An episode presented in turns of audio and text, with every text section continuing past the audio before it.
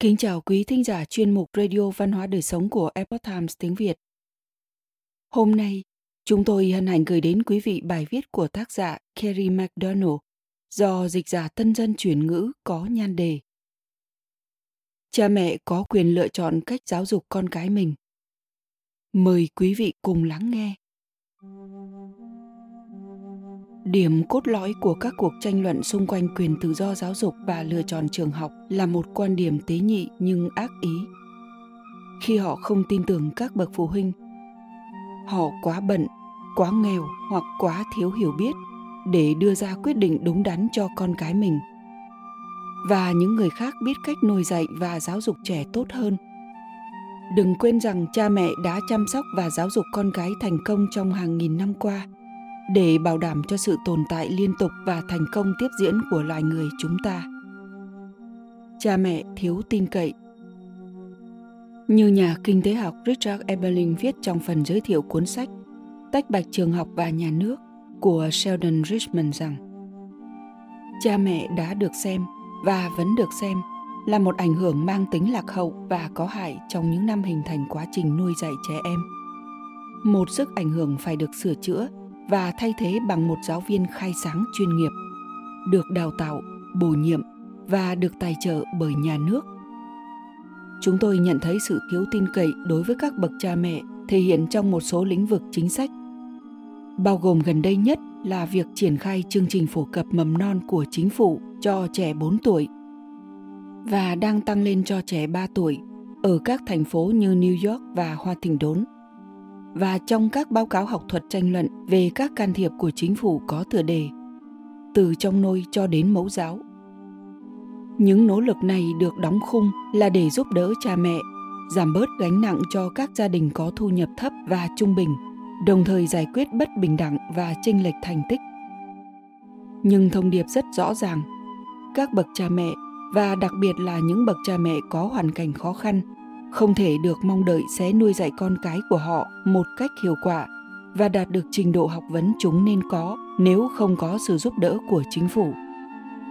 một số nhà nghiên cứu nói thẳng ra điều này trong một bài báo đăng trên tờ The Washington Post về cáo buộc học sinh thất học trong mùa hè. Kelly Chandler gợi ý rằng để khắc phục vấn đề, chúng ta cần ngừng trông mong cha mẹ nuôi dưỡng con cái của họ trong những tháng hè và thay vào đó hãy dựa vào các chuyên gia để làm điều đó. Cô viết, một vấn đề nữa là giả định rằng các gia đình, không phải các nhà giáo dục, nên thúc đẩy việc học trong các lĩnh vực chuyên biệt như toán học, đọc hiểu và khoa học. Mặc dù các gia đình thuộc mọi tầng lớp đều khuyến khích các loại hình học tập khác nhau trong cuộc sống hàng ngày, nhưng hầu hết các bậc cha mẹ đều thiếu sự chuẩn bị để hướng dẫn các môn học và nghĩa vụ làm cha mẹ của họ cũng không kết thúc chỉ bởi vì trường học cố giành lấy con cái họ. Bạn nhớ rằng đây là mùa hè và cha mẹ có trách nhiệm chăm sóc con cái của mình. Rõ ràng bây giờ cuộc khủng hoảng học tập đang rất nghiêm trọng, đặc biệt là đối với trẻ em có thu nhập thấp. Và nghĩa vụ làm cha mẹ của các bậc phụ huynh là rất lớn. Đến mức chúng ta nên giao cho người khác giáo dục trong những tháng hè, mà rõ ràng là hành động này dường như không hiệu quả trong cả năm học. Như tôi đã viết tại NPR, chúng ta cần tự hỏi bản thân nếu trẻ em có thể nhanh chóng quên đi những gì chúng đã học suốt cả năm học trong mùa hè, vậy chúng đã bao giờ thực sự học nó chưa? Và nếu như hầu hết các bậc cha mẹ đều thiếu sự chuẩn bị để hướng dẫn các môn học,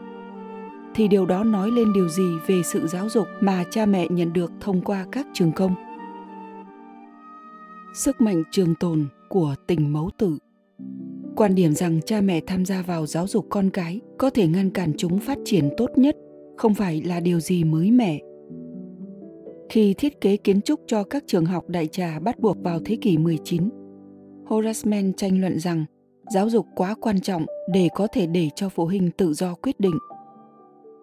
Ông giải thích rằng mối gắn kết mật thiết với cha mẹ là trở ngại cho sự phát triển của trẻ em và xã hội.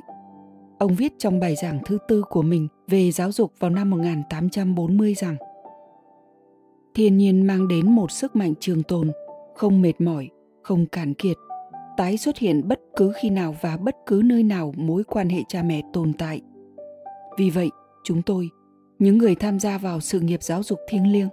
được quyền coi tất cả các bậc cha mẹ như đã trao con tin của họ cho sự nghiệp của chúng tôi. Men tiếp tục nói rằng,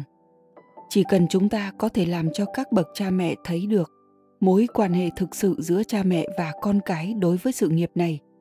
cha mẹ sẽ trở thành những người ủng hộ cho sự tiến bộ đó. Ủng hộ sự thay đổi hoàn toàn quyền kiểm soát giáo dục từ gia đình sang nhà nước. Đó là điều tốt cho tất cả, men nói ngoài trừ những bậc cha mẹ như ông ấy, đã tự giáo dục con mình tại nhà trong khi bắt buộc những người khác phải cho con đi học. Giải pháp là, các bậc cha mẹ phải đẩy lùi sự kiểm soát đang leo thang của chính phủ đối với việc giáo dục và nuôi dạy con cái.